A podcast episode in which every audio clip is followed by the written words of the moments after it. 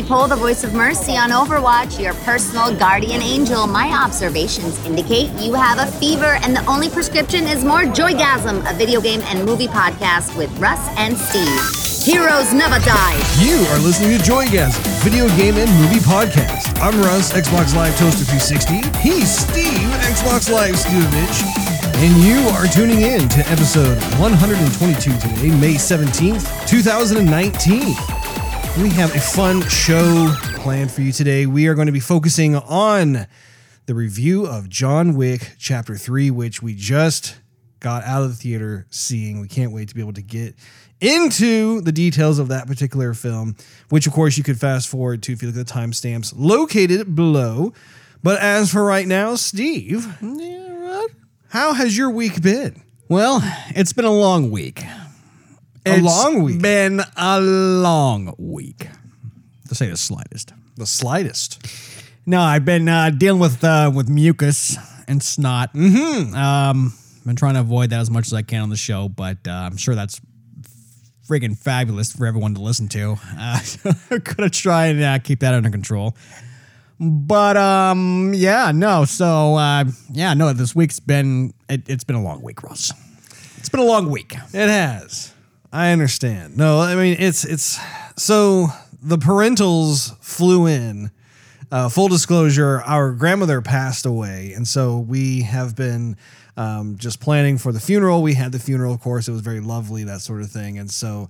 Um, but of course, with family comes viruses, and so it's it's one of those things where you you you know you keep the love circulating within the family and you share all things. I mean, you share food, you share hugs, you share love, and you share whatever kind of airborne uh, entities uh, you have decided to pack along in your overhead bins. So uh, we're we're all kind of going through. Luckily, though, it's not a bad sickness. It's just one of those annoying ones. It's annoying. Yeah. And I'm, I'm pretty sure like we all have it. Probably. Probably. Of course, though, it is a nice little bonus for you, though, because your fiance uh, actually came into town. Uh, of course, I'm sure that, that you wish it was under more uh, joyful circumstances, Right. but still, it's just nice to be able to have some quality time, right? It sure is. You know, when I get sick, though, I, I get it bad, Russ.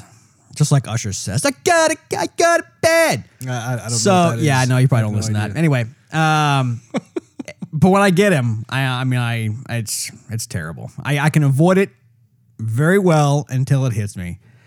And then I, I it's, it's, uh, goes south. Sure. It just goes south, Russ. It's the way it unfortunately happens. Try and dodge the bullets, and, and uh, eventually it will find you and uh, penetrate you. You can only matrix it for so long. That's right. Before the virus is right next to you and says, dodge this. Splat. You're like, oh, great. so, did you play anything this week? No, um, actually, I did not. I watched some stuff. Oh, Did I tell you I finished up season five of 24? Forgot if I told you that. I don't, you know, I, I know you've been watching it, but I don't remember where you left off. I finished up with season five, mailed that back, so now I can I can get to bed without having a adrenaline rush anymore. Oh, Hey, there you go. Yeah, I, it was always weird that you decided to watch that before you would go to bed. Like, I would think you should watch it in the morning to help get your day started. Uh, I like dreaming about uh, be, being with the uh, the the terror task force. yeah, you have a poster of Jack Bauer on your ceiling, so you look at him before you go to sleep, and, and you get to wake up to him. Thanks for looking out for me, Jack. Thank you. thanks for looking out for me, shirtless Jack Bauer my ceiling. Anyway. so, other than that, I watched uh, Molly's Game. I don't think I've ever heard of that. They were advertising that a few years ago. So, she was running this private poker game all by herself.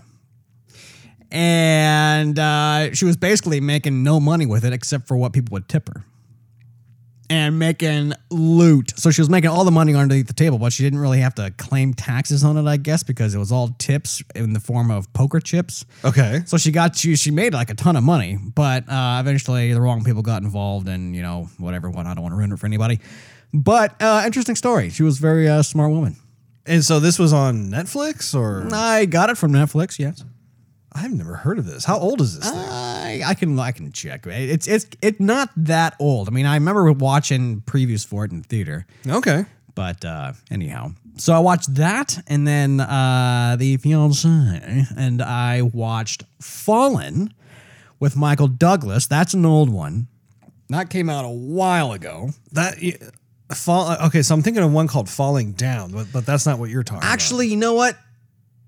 I think that is it is called Falling Down. Okay, it, it's like It it's like a guy who like just snaps. yeah, he just snaps exactly. Yeah, that's Falling right, Down. Falling down. Yeah, that's right. I don't know fallen. Uh, I think actually I saw something else called fallen. I was mixing. I'm mixing down my trips and stumbles.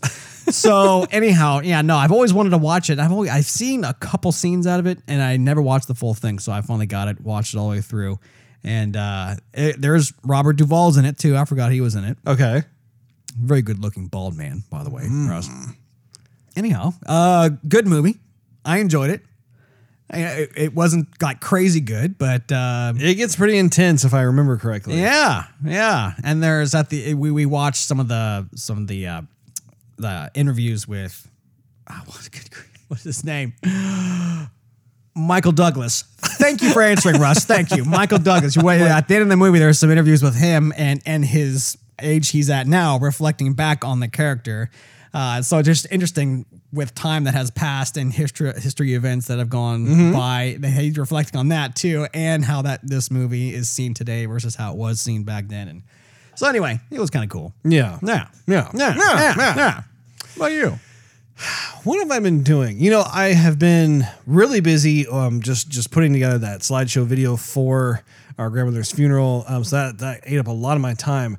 I did manage, however, to play some Sonic. And I was really pleased about this. My daughter was wanting to, to play some games. She was in the mood to play something, but, but she wasn't really feeling the typical games that we play, like Peggle and um, Rayman and just just the the, the Doom, usual right, Yeah, yeah. Doom. Yeah, exactly. Um, so I was thinking to myself, I was like, okay, what other games that I have that is a you know it's appropriate for a four year old? And I remembered how I have Sonic Generations for the Xbox 360, and so one of the things that I was thinking about with it was like, okay, I remember the last time I tried to play this um, on the Xbox One, it wasn't letting me actually go through with it because it wasn't added to the com- uh, compatibility list. If you recall, Microsoft has this like Xbox 360 compatibility list where every month they will announce a few more titles that they add and and so on and so forth. So for the longest time, um, it just wasn't being added. I had even requested because they have a little form you can fill out and that sort of thing. And so I was had actually contacted them um, on a couple of occasions, just saying, "Hey, uh, there's this great game, Sonic Generations. You guys should really consider putting this on." And so, just on a whim, I just decided to plop it in and see what happens. And sure enough, the game has now been added to that compatibility list. So went ahead and installed it, and um, the only bummer is is I was close to beating that game on the Xbox 360. However, the save didn't carry over to the Xbox One, which is not necessarily a bad thing because the game is a lot of fun to play. And so being able to, to start over from scratch is like, okay, well, I haven't played this game in years anyway. It'd be nice to be able to get a refresher on this stuff. And plus, my daughter wants to check it out. She loves that game. It is so fun having her sit next to me on the couch and we're just blasting through Green Hill Zone or the Chemical Plant Zone. And the interesting thing about Sonic Generations is that it does the whole time travel idea where you have Sonic from like the early 90s meet Sonic from like the 2000s.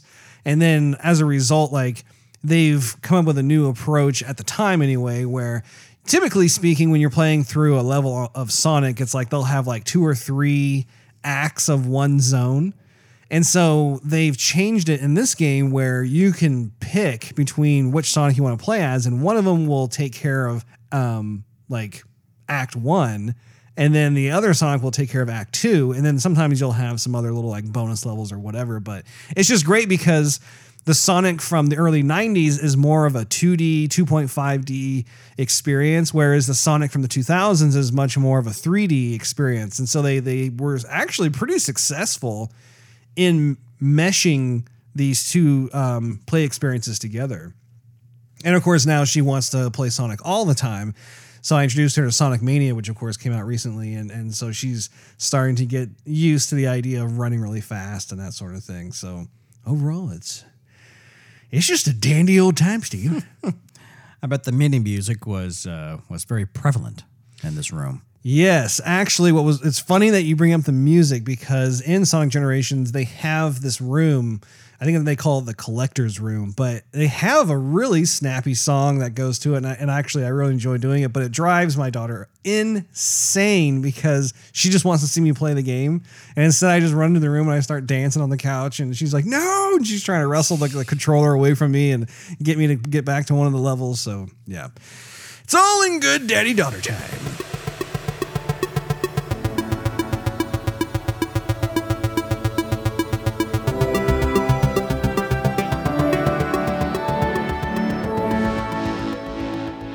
All right, it's time for the topic of the day.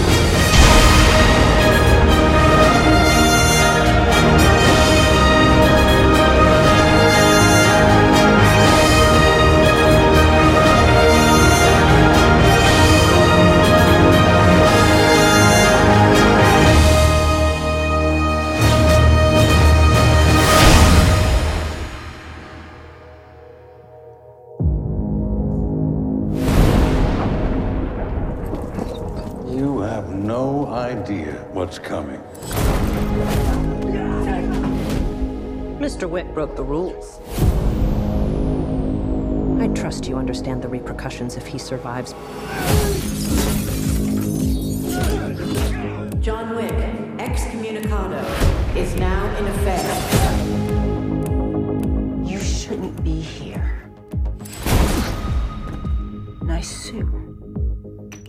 Good to see you too. I need your help. After this, we are less than even. There's no escape for you. The High Table wants your life. Would you help set the mood for our new guest? Let us begin. Are services still off limits to me? What do you need? Guns. Lots of guns.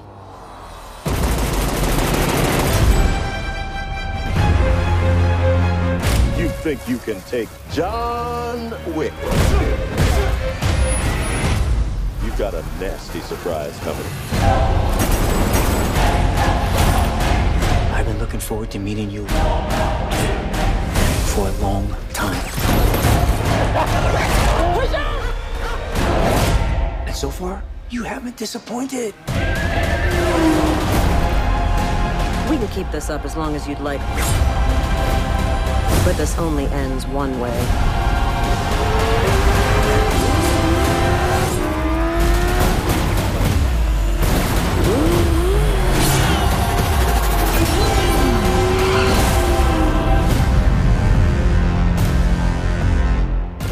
All of this for what? Because of a puppy? Wasn't just a puppy.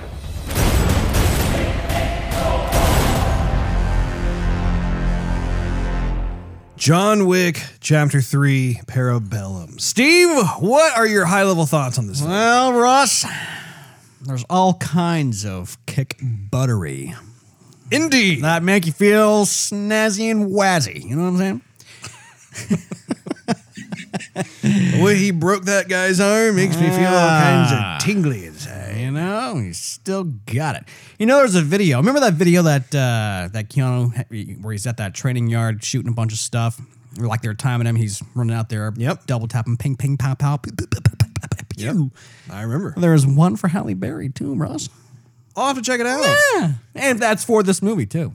Yeah, I wondered um, if there was some kind of video floating around just because the way that she was conducting herself in the film, I was thinking, yeah, I'll bet you she probably went through the same type of training process that Keanu has gone through. And it's funny because I watched those videos quite a few times, and then when I watched the movie, it looked like they were at the same training yard, only they were actually cabin fools.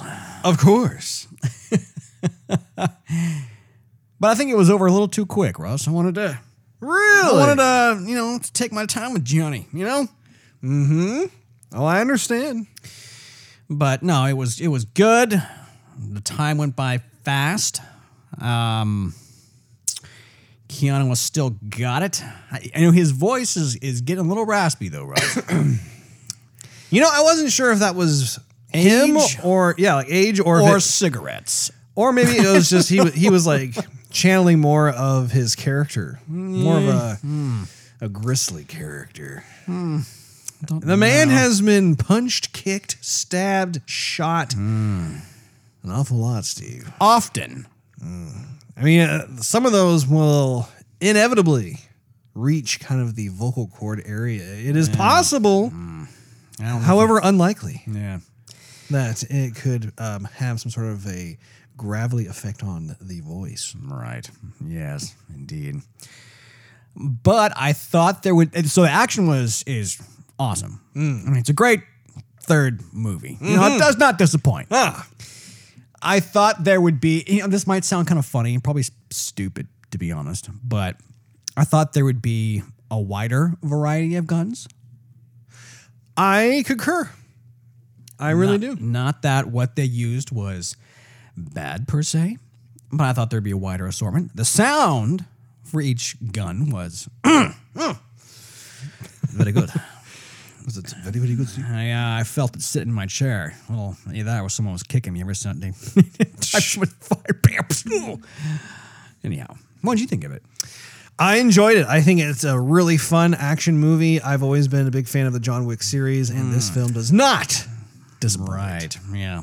A lot of people have been fans of the John Wick series. That movie, what didn't get the the hype, but people watched it anyway. They flocked to it. They loved it, and uh, I'm kind of glad they did. They didn't spend over an, an amount of money to market this thing. 'cause they didn't have to. No, exactly. It has more of that cult following, that, that underground Right. feel, which is great. I always appreciate a film series that begins to garner that kind of fandom where they don't have to spend tons and tons of money on marketing. It's like it just kind of establishes its own reputation and people will just go and see it because they trust in the the filmmakers.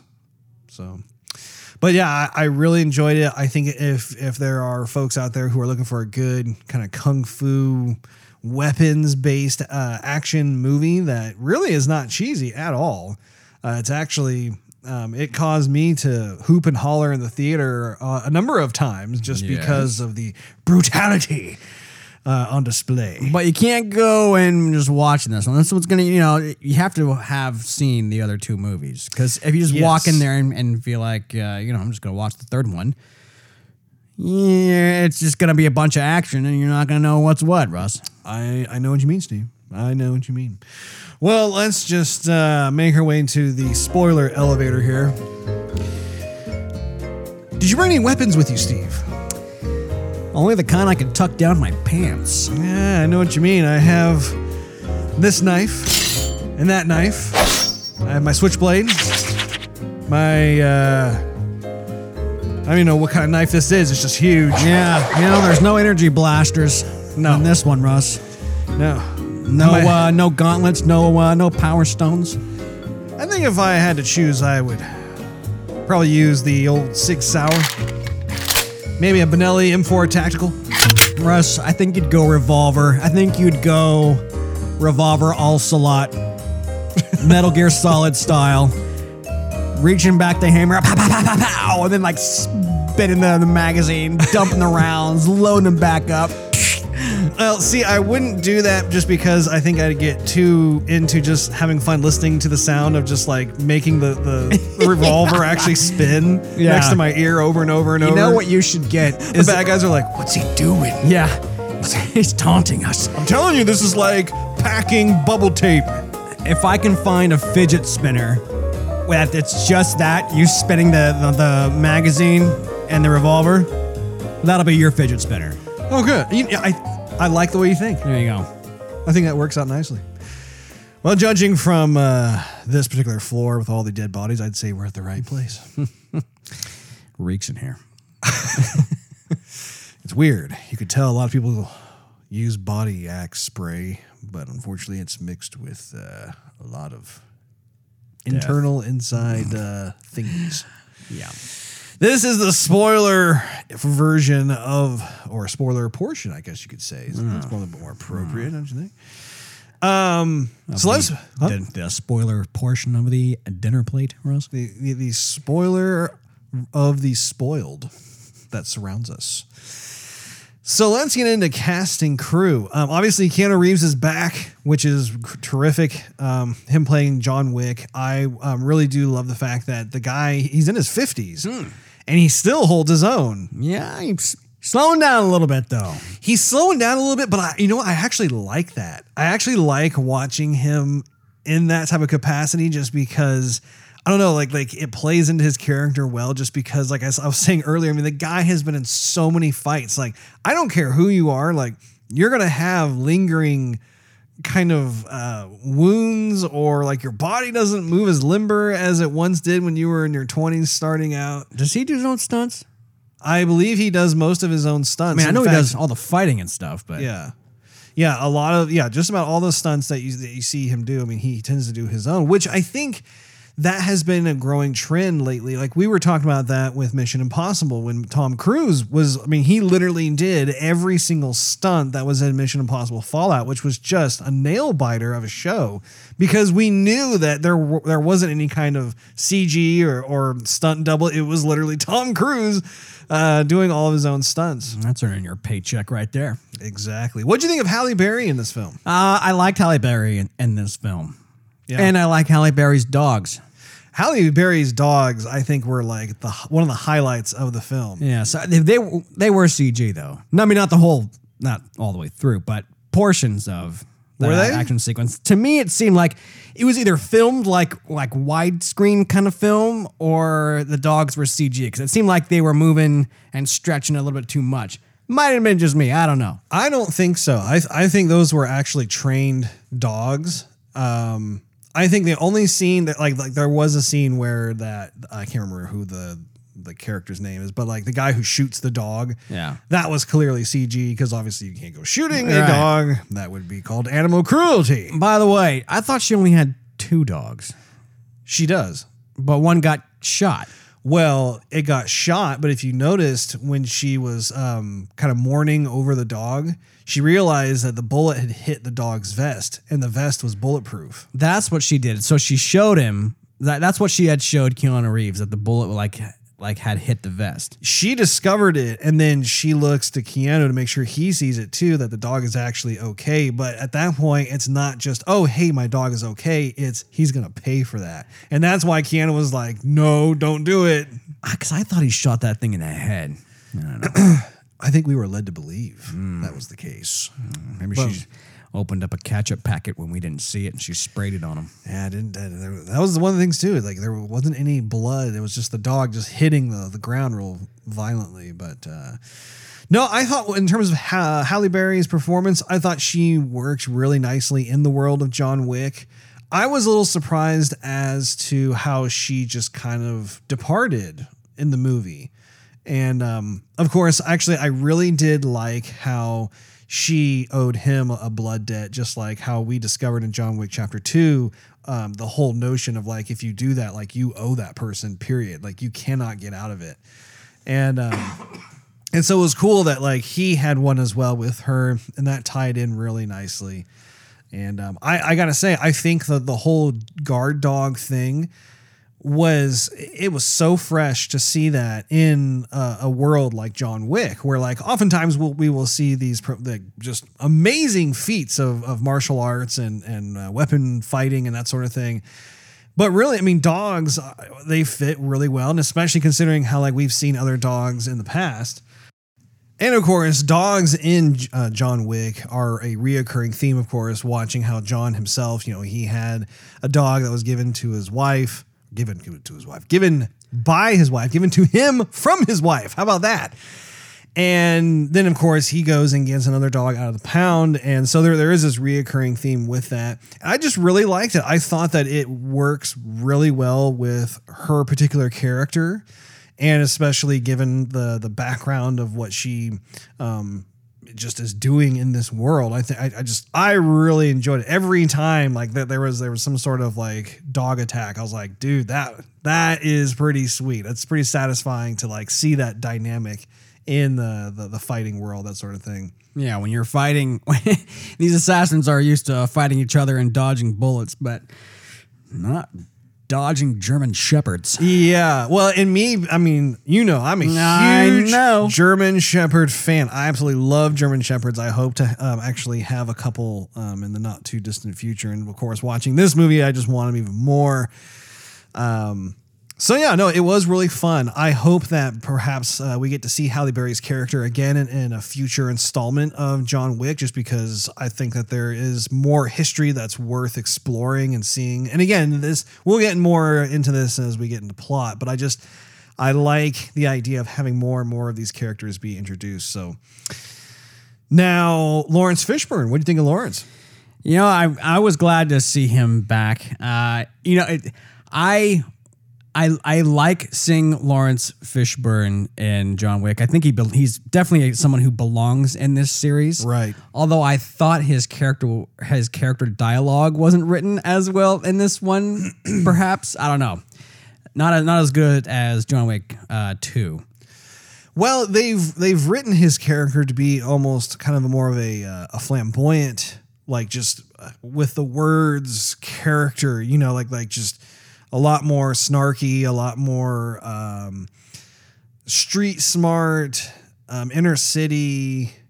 Uh, you know that there there is a lot of that, and um, I think that that people like you and I, we of course loved him as Morpheus in the Matrix, and he he played that role so well that when you see him in a role like this, it's like wow, like like it's it's a little difficult for me to to kind of accept, especially considering that it's both Laurence and Keanu in the same movie together. Like you, like you're just you're almost kind of yearning that they'll go back to those roles again because they were so they were such natural fits for that. But Plus, he was kicking butt in Matrix one, so that's always a good thing. It was a pleasure to watch him whoop that ass.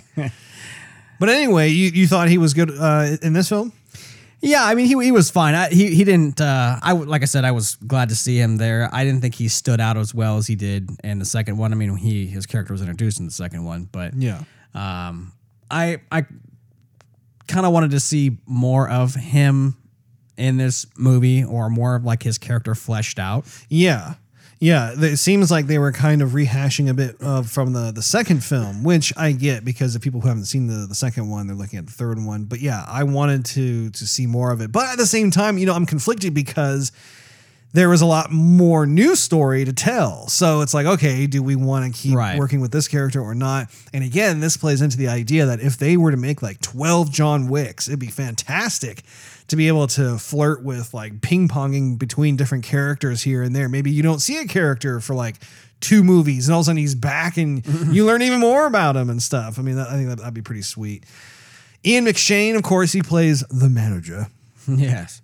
and he never disappoints. I think he he is a perfect fit for this role for all three of these John Wick movies. What, what do you think? Yeah, no, he's he's definitely he's he's awesome. You know who, who is even better though? I think is like the, his assistant, who's like the desk clerk.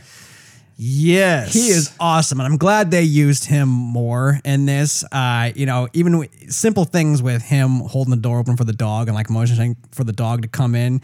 Uh, and then you know he, we saw him uh, take up arms and defend this hotel, Yes. and uh, never lost a bit of class throughout.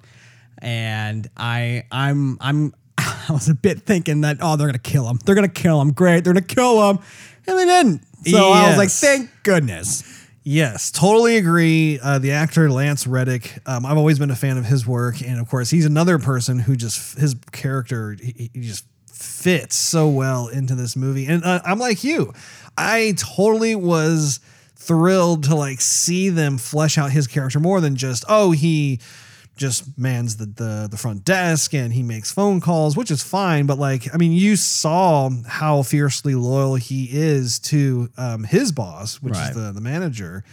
Um, like you were saying too, I mean, just just watching him actually get to have some play with the firearms and like one of the, my favorite scenes from the movie actually was when they were in the middle of the firefight and he had to reload his shotgun. If you notice, his hands were trembling.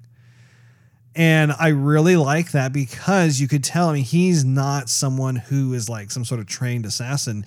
This is something that I think the character has had some formal training right. Some in practice with it, yeah. as a, as like a security thing for the hotel, but like he's not used to doing this sort of thing, and so, so it's the little touches like that that I really appreciate because a film such as this runs the risk of becoming one dimensional if everybody's just like a cold blooded Right. killer. Like you have to have some semblance of humanity in there, and I thought that was just a, a really nice touch for for his character. You know what they they left out though in the last two movies, they when when John had to go get uh, weapons, he was introduced to like a plate of either wine or Sure. uh, food, and it was the the the courses were describing basically the firearms and the weapons that he was going to get.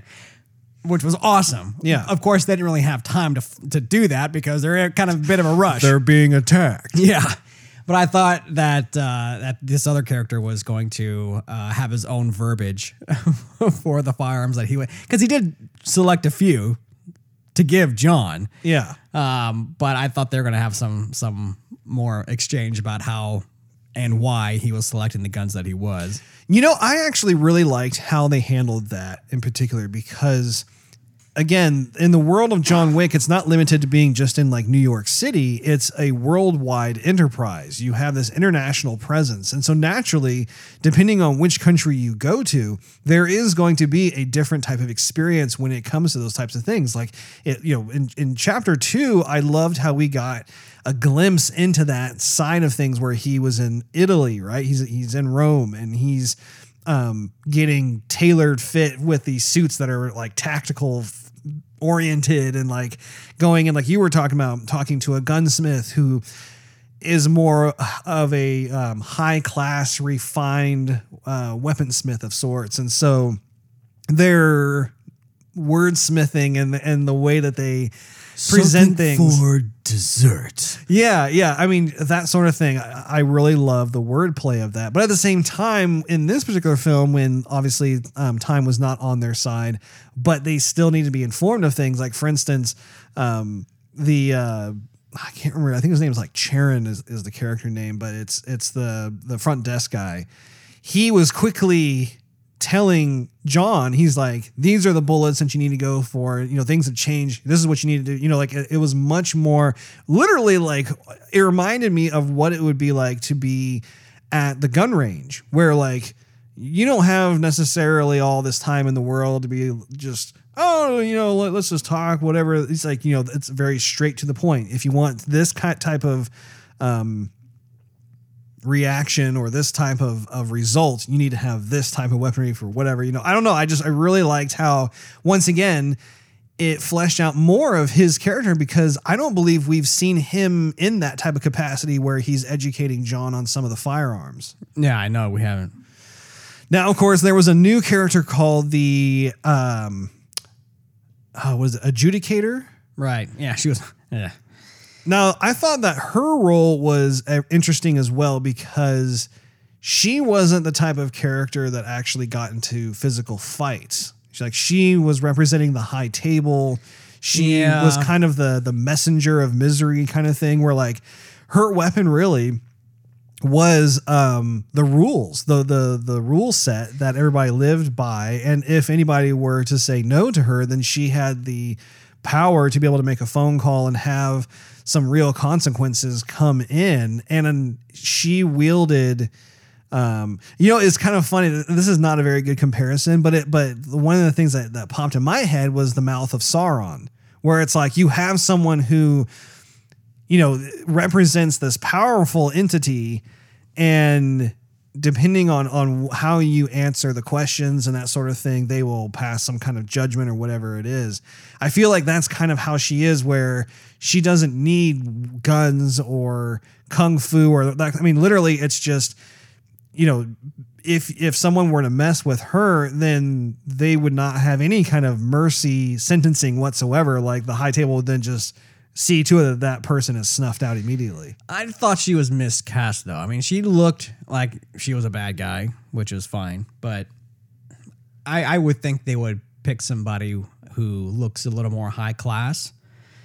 Because in the last and pretty in the last two films, every like assassin or person that we come into contact with, it has a sense of smarts and a sense of class uh-huh. and edu- nah, not maybe education is the wrong word, but there's definitely a different feel to them. This person just looked evil. This person looked like a bad bad guy. Well, she struck me as being hard. She she was had a, a harshness to her, which I think, in my opinion, I think it, it lent itself to the character that she was playing, where she's all business.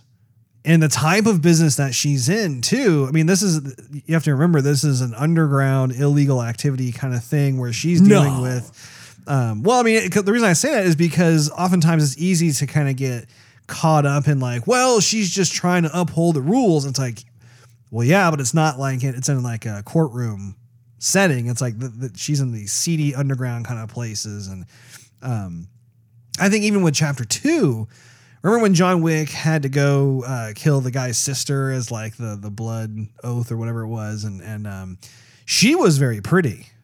She was not hard or anything like that, even though she was um, being promoted to the high table itself. And I think that's what I really love about this world is that they have a nice variety of different types of characters that you come into contact with. And I'm really glad too that that they um, didn't have her meet uh, any kind of demise in this film. And I think that that's one of the things that, that I also really like about this film as well is that there are several characters that will live on to see future sequels of the film if they decide to make them. Yeah, and they left that door open, didn't they? They did indeed. Let's go into plot since we're already kind of skimping around the edges here.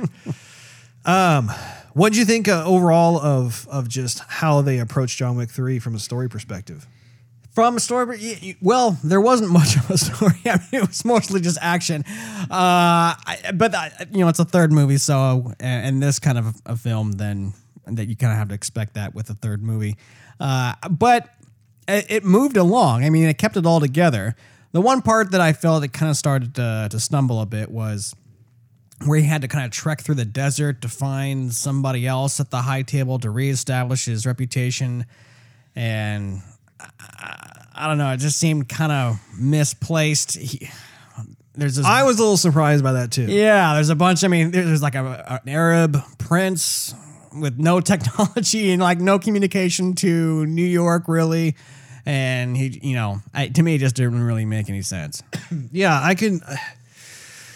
I could see his character being perhaps um, a bit more of like a member of the high table, just because in those types of roles, like you could see how like they would have lots of money and they could um, buy influence, that sort of thing. But yeah, I thought it was it, it didn't quite work for me in terms of him having to just walk out in the the desert somewhere and then he gets picked up and brought before the guy and to me the the world of John Wick even though it's an international world I mean like it strikes me as having more of its roots somewhere in Europe that's kind of my feeling of it Well, also too, I mean, he so that he re, they reestablished his reputation as an assassin. Like he's back in now. As long as he does this one deed, he's back in. But they never said anything about you have to survive. You know, still being killed through it with everyone in, alive in New York. Yeah. Um. So he gets back in, and I figured that would be his way to uh, get back with uh, the manager of the hotel, and then he would change his mind then. But that, but doing so would make him um, uh, not prone to be killed by all these other assassins who wanted to collect the bounty. right But when he arrived, the bounty was still on his head. It's like nothing had really changed anyway. I was very confused about that as well. I was, you know, when, when he, after he had done that really painful thing of like chopping his own finger off, it just looked brutal. He went into that other portion of the tent, which had some sort of like nice new suit for him. And if you notice, it had some kind of like gold filigree around the, the inner part of the collar and stuff. And like, I when I saw that, I interpreted the outfit as kind of like a, an unspoken, universally understood thing that whoever wears this is to be untouchable because they are carrying out a special mission for I don't even know what the the title is, but the person who's above the high table. Um, but anyway, like the, yeah, I, I was the same way where I was thinking, why are why are people still attacking John Wick when he returns? Because that was my interpretation of what was going on, and, and especially with someone of that kind of power. He could have made a phone call saying no one is to touch this person because Right. they're carrying out a special mission for me. Okay, cool, that happened. Because then one of the things that I was a little confused. This was like actually one of the the flaws of the film for me personally was it didn't make sense to me why he went all the way out there to talk to this guy only to have him say you have to go back and kill the manager who you probably have a relationship with. And so then he had, has to go all the way back in which case the manager is already expecting john wick to be there. I'm thinking man like you lost your finger over that? Like Yeah. you weren't even you know, at the, at the end of all things, like you ended up not killing the guy anyway, but you could have kept your ring finger and not gone out in the middle of the desert and just stayed in New York with the idea that, hey, I'm going to be loyal to this guy who's the manager. I, I don't know. Like, I, I feel like that part of the movie probably could have been a little more thought out. Yeah. Well, plus then you had um, everyone that he has, uh, or excuse me, John has come into contact with, who's kind of give him little tidbits here and there, like Right. you know, um, seven rounds and a and a you know Magnum, or when he brought his ticket to like what was that, the Russian sort of uh, Yeah. assassins. Russian And- ballet thing. yeah. and everything was supposed to fit in the rules, and then oh, now the rules don't apply anymore, and therefore there's punishment, and so yeah, there was that whole toss up. I don't know. Hmm. Moving a little bit over to uh, the fighting itself, uh, there were several fight scenes in here that were just so fun to watch. When you at the whole time, I, I felt myself just kind of grimacing, thinking, "Oh, this is not going to end well." But I mean, the the fight with the the real tall guy in the library that was just crazy, and then the the scene where he's in some I don't know where like he was in some sort of like museum or something, but like they had all those knives on display and just watching these knives go all over the place. Um, even the body armor I thought was really cool toward the end when you had that that unit go in, and and you you're so used at this point to just having him wherever he shoots he he kills a guy or whatever, and for them to have the kind of body armor that they had. That really introduced a new kind of perspective on things of like, wow, yeah, he's going to have to really get even more personal with trying off these guys. And I like too how they were kind of um, thwarted to the point where they had to go back, get the shotguns, go back out again. Um, yeah, what would you think of, of uh, the various fight scenes? You know, I I thought they were gonna they were, they gonna use that differently. Um, I thought they were gonna either have different kinds of weapons or that John Wick was going to befriend some of those ninjas, and there was going to be you know close to close, close to close, hand to hand, you know, close combat, Right. with knives versus guns, and uh, maybe their you know their katanas or whatever were so sharp that it is going to cut right through that body armor. Who knows? I don't know, but uh, anyway, yeah, no, the fight scenes were just amazing. They were throwing and punching and kicking and doing everything they they could, you know, biting. Um, Yeah. One thing that, that stood out to me also was that some of these assassins really looked up to John Wick because Yes. he was he was the man. He's the ghost. His He's- reputation precedes himself. Right. And so uh, one of my favorite scenes was when he was fighting those two ninjas who were Yeah. younger and uh, could have easily overpowered him. And so they said, you know, you're like, okay, you know, let's make this a fair fight. Okay, we put down our Uh-huh. knives and I mean, we're fighting John Wick here. This is awesome. And so I think that happened twice. And they, they had a ton of opportunities just to Yeah. slice and dice, make julienne fries out of him. And then John Wick gets the upper hand with with uh, all the, the moves. Uh huh. And so then he uh, spares their life and says, and what did he say at the end? He says, uh, um, Like until another time or something. I think or- it says something like "We'll see you soon," something like that. I, th- I think that's what it, what it was. But yeah, it, it was. Again, I'm and I'm glad that they did that because um, all throughout the three films there have been these moments of respect, Right. like professional courtesy. I think is what they call it. And I really like that. I think that that is um, unique to this particular world where you don't have to off every single person you come across. And to to your point, I really liked how.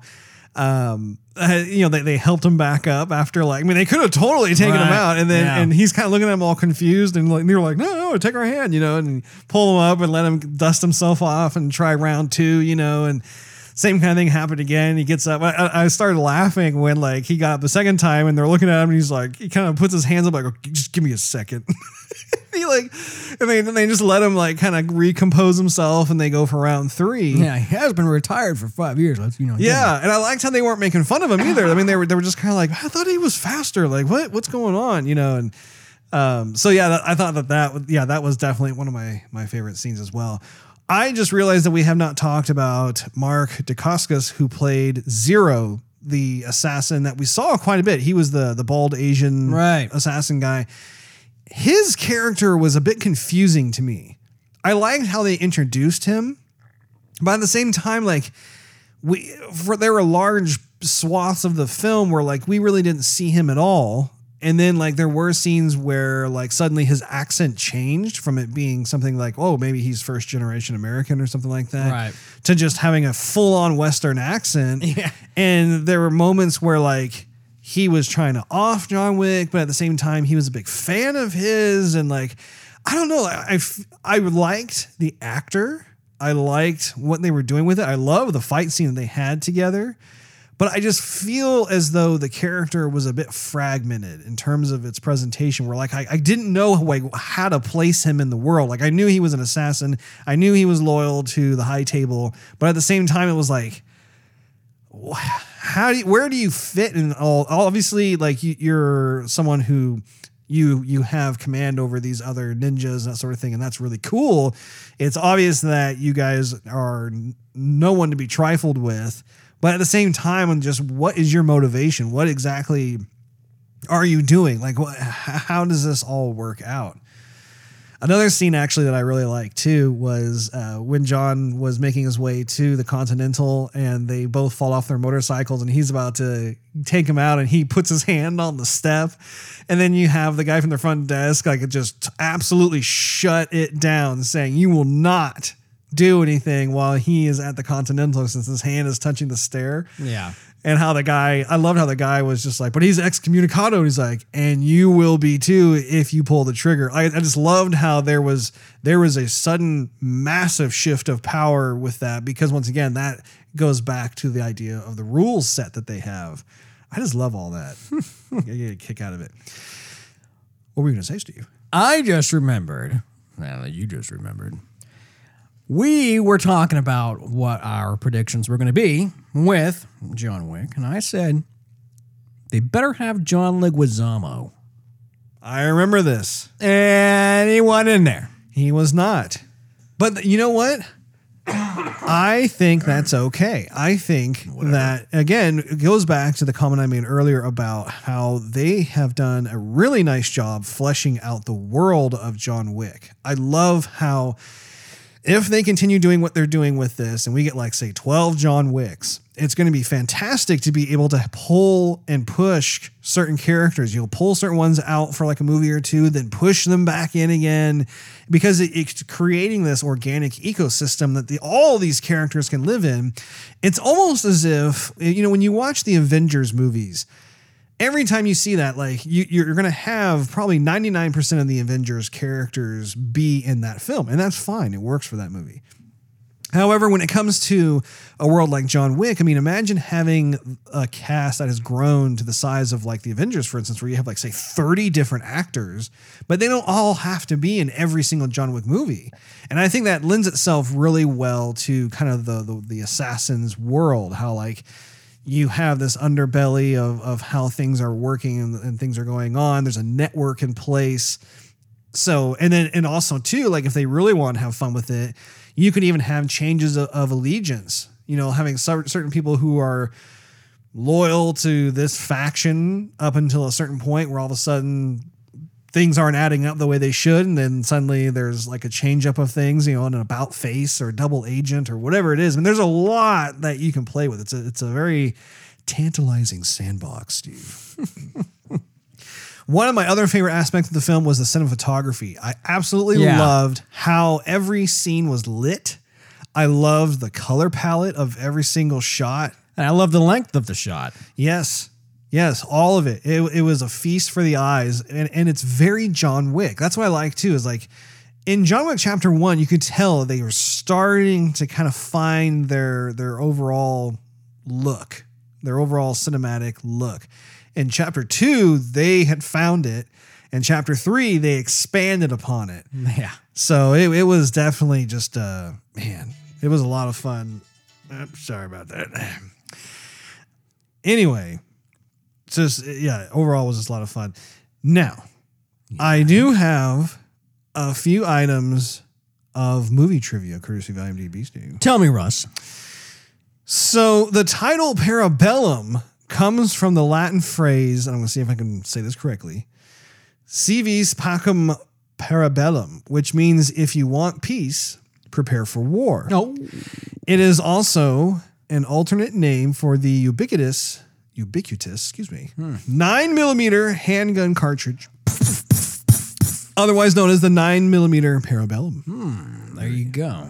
Lots of poetic justice. Nice. you. It's like they did some research on it. Now, the quote that Keanu Reeves said, where he said, guns, Guns. lots of guns. Lots of guns.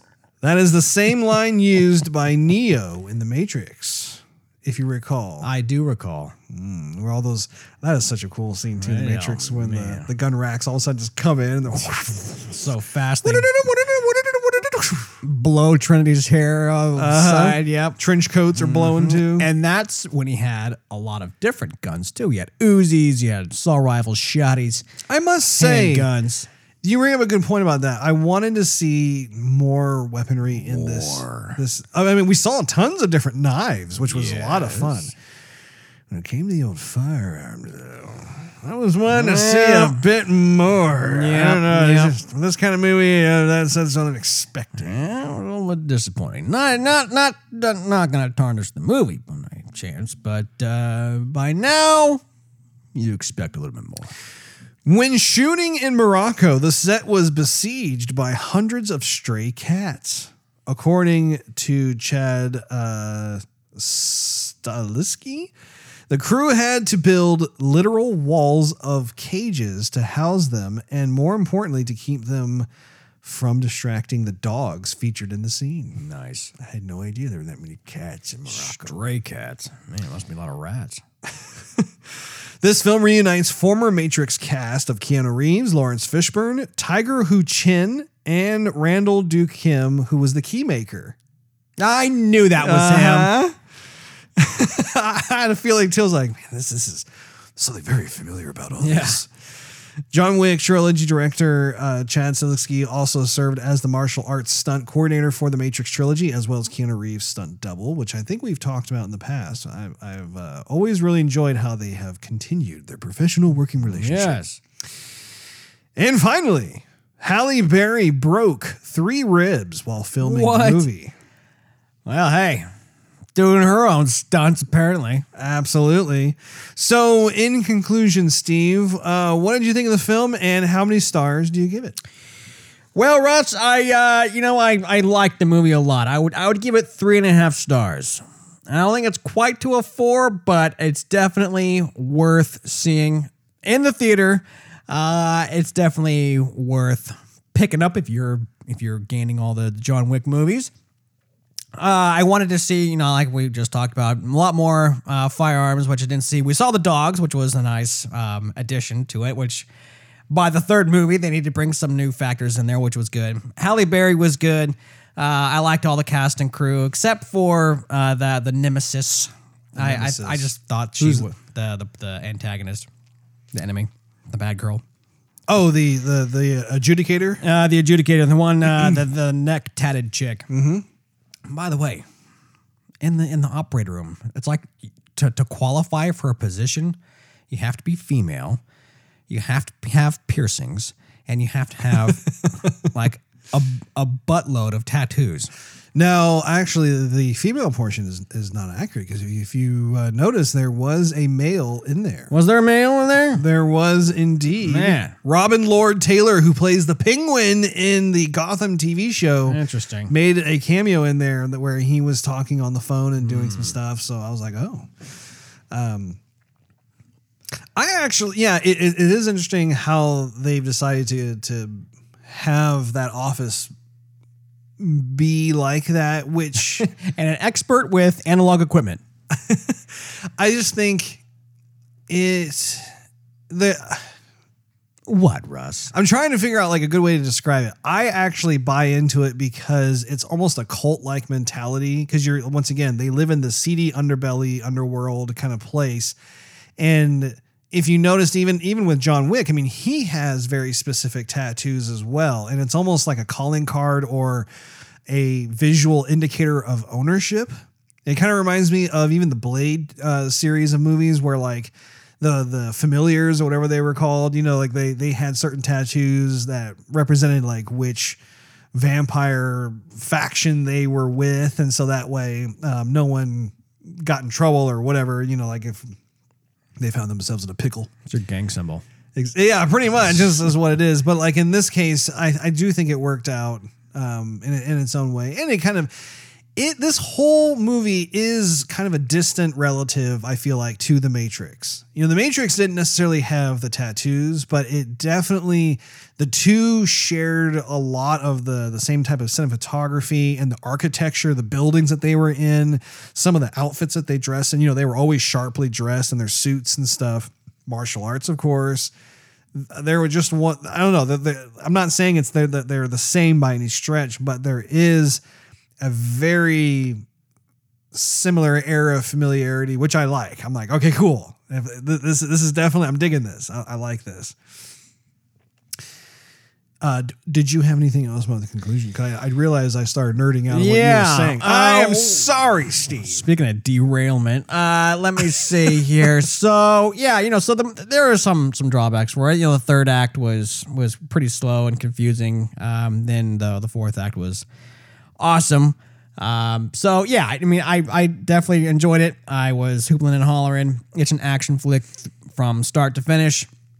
I loved how it was filmed. I think that uh, come award time, if it doesn't get a movie for best action flick, or at least um, nominated for cinematography, it definitely needs to be nominated for cinematography.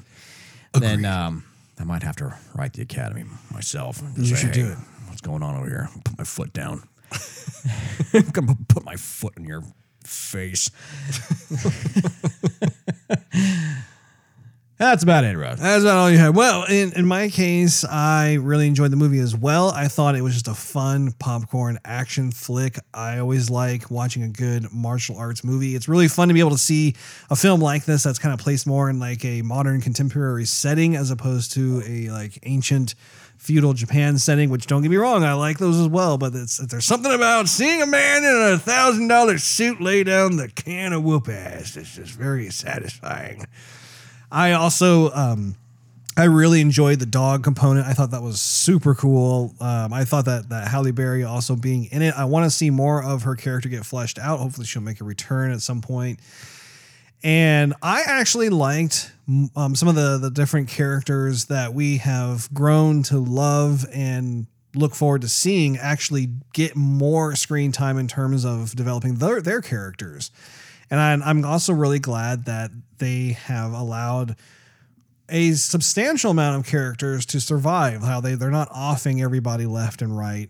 So it, it is going to be nice to be able to see how these relationships develop. Um, I when it came to Zero, I thought he was he was an interesting character. I wanted to find out a bit more about his motivation. Like I said, unfortunately, that's just not going to happen because he dies at the end. But I did like. I actually liked his death. I thought it was fun how he he was just a, a tough nut to crack. And, and I just I don't know. I, I really liked uh, their their particular excuse me fight scene as well. I think I'm going to be with you, Steve. I think I'm going to give it three and a half stars. There you go. I think I am still very much invested in this world. I am. I'm very much looking forward to seeing more sequels. I hope they make more, and they need to do it fast just because Keanu Reeves being in his 50s, he's not going to be able to continue doing this type of thing forever. I mean, I'd say he probably has another good 10 years or so. But here's where the rubber meets the road, Steve. I think, and I've said this before on this program, I think that there is massive potential for them to be able, if they're smart, they're going to create additional assassin type of characters that then we can follow their particular character arcs and journeys and see what happens. Don't make it so that it's completely dependent upon Keanu Reeves being front and center all the time. I could easily see where like there is some kind of uh, fitting death, or maybe he's able to actually officially retire out, or something to that effect. And by that time, they have created and built up all these other characters that the world itself actually becomes more of the main character in the movie. Unless Disney buys it. And then, um, and then, yeah, they- they'll phase Keanu Reeves out, no problem. Someone else will step in and they'll milk that franchise for all it's worth. Exactly. Well, on that note, that wraps up this episode of Joygasm. Make sure you tune in next week. Thanks for hanging out with us. If you enjoyed this episode, we invite you to check out patreon.com slash joygasm and consider becoming a monthly contributor. You'll get exclusive perks and early access to the show. Not to mention, it really helps us continue doing what we love to do. Also, you can follow us on social media and YouTube. Just do a search for Joygasm TV. In addition to iTunes and Android, you can listen to our podcast on TuneIn Radio, Stitcher, Spotify, and SoundCloud.com slash Joygasm TV. Last but not least, search Joygasm TV on Twitch to see us stream our gaming adventures live every Wednesday night at 9.30 p.m. Central Time. We'll see you next week. Goodbye.